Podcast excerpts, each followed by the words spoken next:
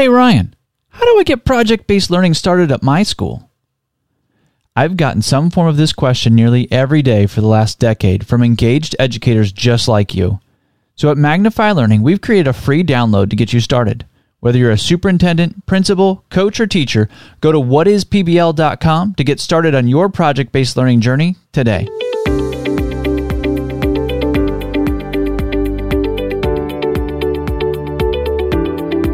Are you ready to bring project-based learning to your school? The PBL Simplified Podcast will help equip you for your PBL journey with weekly need-to-knows, engaging interviews, PBL showcases from facilitators in the classroom, and PBL leadership episodes to move you towards a successful implementation of PBL. Because every learner deserves to be a part of an inspiring story, and we see daily that project-based learning helps make this happen.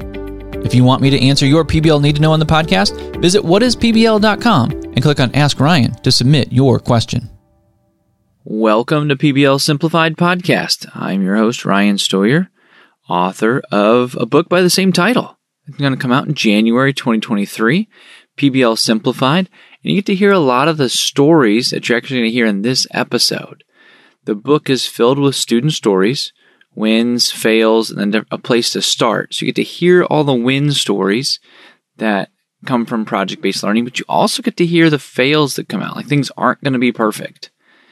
And I think student stories really help the skills, the tactics, the processes of project-based learning. The stories help solidify those things because you can actually see this working with learners. When I say see, you're reading the book or listening to the audio and you can picture it with your own learners, your own teachers that you have in your school. So really excited for the book to come out, but really it's because of things like this episode. In this episode, you're going to get to hear directly from learners who are in a project-based learning environment. And if you love this type of episode, you can also go back to episode 63. In episode 63, we again talk to learners. We talk to elementary learners. We talk to secondary learners down at our demonstration site in Babcock Ranch, Florida.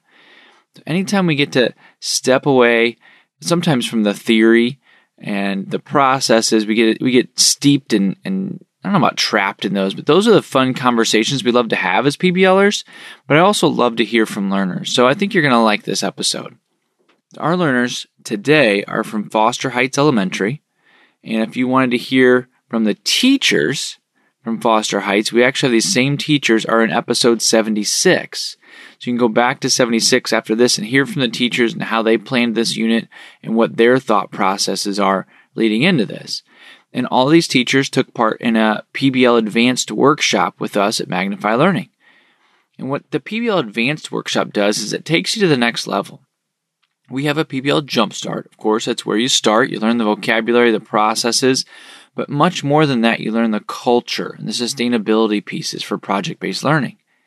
And once you've taken that jump start, you're ready, you're equipped to jump in with PBL with your learners in the classroom. Now, after you've implemented PBL for a year with your learners, after your Jumpstart workshop, you have a whole new set of need-to-knows. And that's where we start with PBL Advanced. You've got these experiences now with implementing PBL, and you've got new need-to-knows. And typically, they take the form of benchmarking, Community Partners 201. A lot of times curriculum mapping comes up, like this PBL unit worked great. What about these other chunks of standards that I have, these power standards? How can I create PBL units for those? And those are the need-to-knows that commonly come up in a PBL Advanced. Our agenda for a PBL Advanced workshop takes you through the 6 A's of project-based learning: authenticity, academic rigor, applied learning, active exploration, adult connections, and assessment practices. Those are the 6 A's. And if you're interested in the 6 A's, well, I'll link it down in the show notes. We've got a ton of resources around that. You can look at the PBL Simplified video series at pblsimplified.com. You can look at blogs. We've got a bunch of resources. So I'll link that in the show notes so that you can jump into those 6 A's. Those are some of the things that if you're ready to go deeper into your PBL practice, and maybe even want to go on to get your teachers PBL certified, they're going to need to engage in a jumpstart, and really the advanced is where you deepen your practice. So those PBL Advanced Workshops are a lot of fun because we're geeking out about PBL, we're collaborating, and we're saying, how can we create an even more engaging and rigorous classroom environment? So that's exciting stuff. But let's jump into our main episode today to get to hear from these learners from Foster Heights Elementary. You're going to love the responses from these young learners. And what I really want you to pull out of this too is know that you too can create these same opportunities for your learners. As you listen to these learners and think about the learners in your school, as you listen to the Foster Heights learners, I want you to realize this is not their first opportunity to share. They've had multiple opportunities to present these ideas to community partners, to other teachers, inside the classroom and outside of the classroom.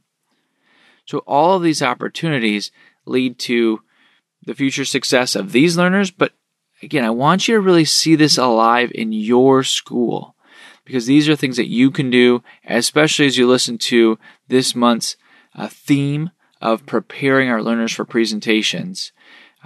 This is definitely something that's doable in your school, in your classroom. So enjoy this episode with learners at the very center.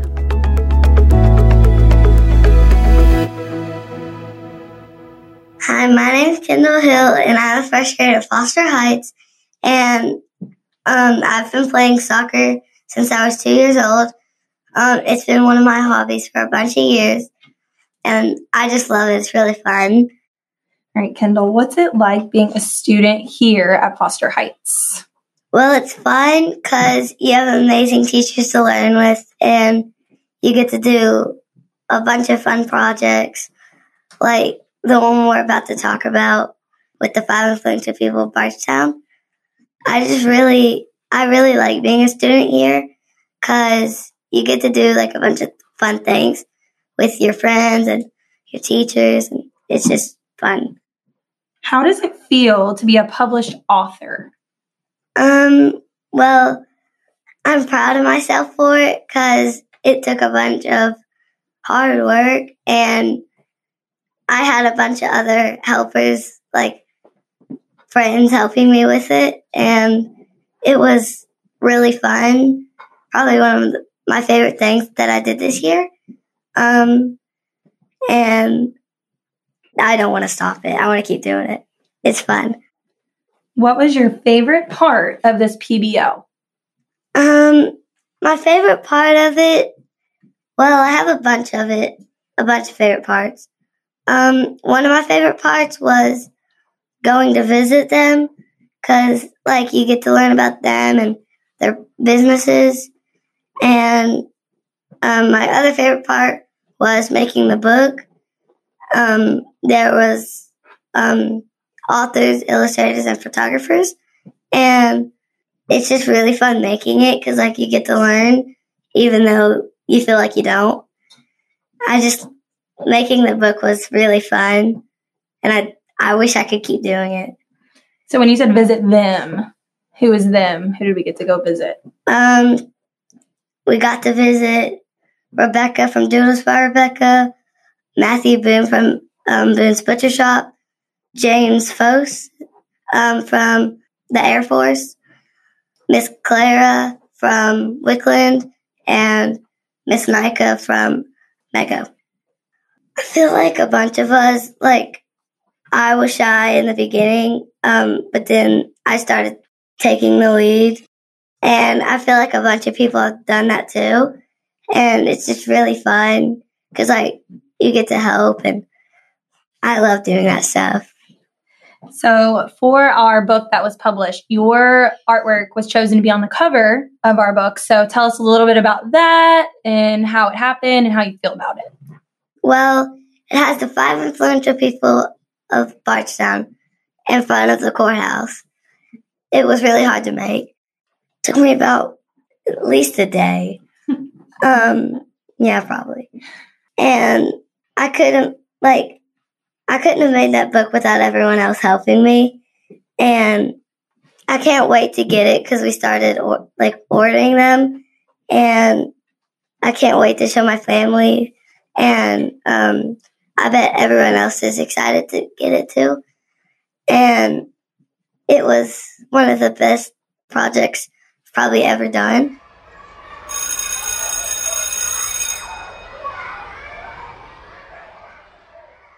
I'm Harrison Case, and I'll be in the NBA one day.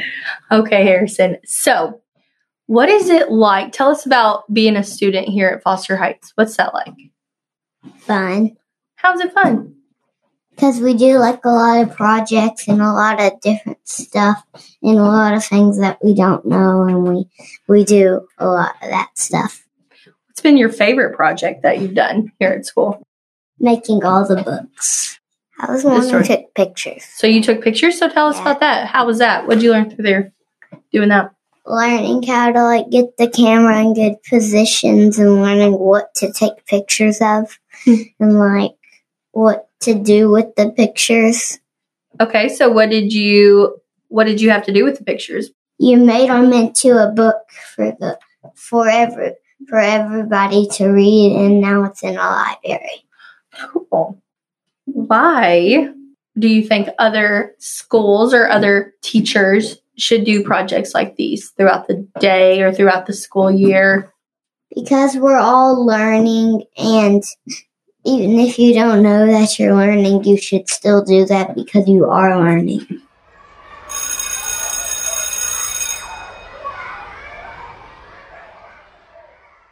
My name is Raylan, and I'm in first grade. And my favorite thing to do is play basketball. And I was in a focus group. That was in Doodles by Rebecca. And I was an author, and I read some of the parts of the book. What was your favorite part? My favorite part about it, when we went to Doodles by Rebecca and saw her and who worked with her and what she used. What kind of things did she use? These things where they make stuff with cups. So she makes all kinds of stuff, doesn't she? Yeah. Tell me a little bit about our culminating event, the Husky Brew. The Husky Brew, we were, I was selling the book, and there was things where you can, do, there's a coffee and donuts place, there's a Wickland table, there's a podcast table, and there's a video table. Very awesome. Cool. What was your purpose for selling that book? What were you trying to raise money for? You're trying to raise money for Colonial. And what is Colonial? Colonial is a nursing home. You're trying to get them iPads. For what? Why do they need iPads? To see their family and stuff. Mm-hmm. Because what did we do in the very beginning of our project? We started learning about the people we were working for. Mm-hmm. Then we know about them, and then we put it in a book, and then we are going to sell it to raise money for Colonial. How many books did you sell personally at the Husky Brew? I lost count. Oh, yeah. I know. I think you're a good salesman.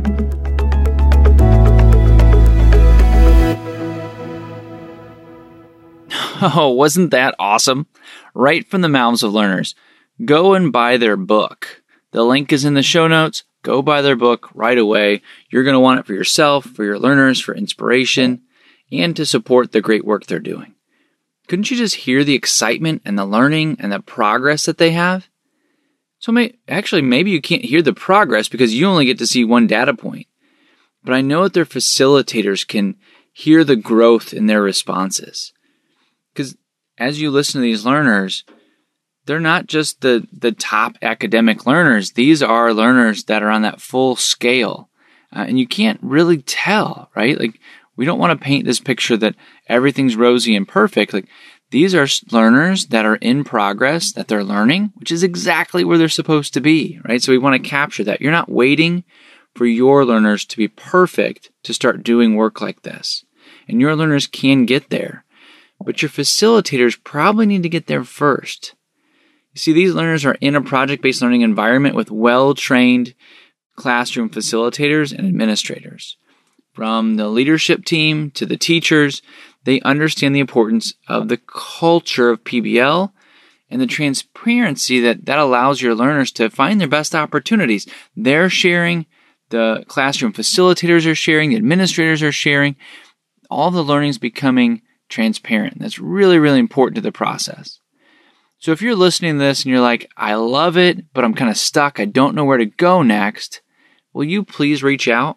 Go to whatispbl.com, and there's a free download that we'll give you, whether you're an administrator, coach, classroom teacher. But there's also a button that says Ask Ryan, and you can click on that and be happy to reach out and to answer any immediate need to knows that you have. Like, how do you get there? Where do you start? Because you might need some district design days. You might want a spot in my mastermind, or maybe you need some classroom facilitator training and coaching. You see, the number one mistake that schools make when they start PBL is to have their teachers create PBL units based on resources that they find online or a teacher pays teachers, and then they just say go. Yes, that's part of the process, but that is the number one mistake that we see schools make. Many organizations or consultants can help you create a PBL unit. You can even do it with the resources that are out there. But what we do at Magnify Learning is we help your teachers build a unit, but we also help your teachers feel the PBL process throughout a workshop. We have them engaged in the same way that we want them to engage learners, and then we get to rigor. But it's both. It's a really engaging workshop time, really engaging coaching times throughout the year. And yes, you get the tools, the tactics, the skills to create the culture of project-based learning. So then you can start to build your own inspiring learning stories. You're not waiting to hear it from a conference or a book. It's coming right out of your classroom, right out of your school. And as you're equipping your classroom facilitators who are equipping their learners, then you start to build up these stories and these exciting opportunities. And when you do that, you know that you're going to engage your learners, tackle boredom, and transform your classrooms.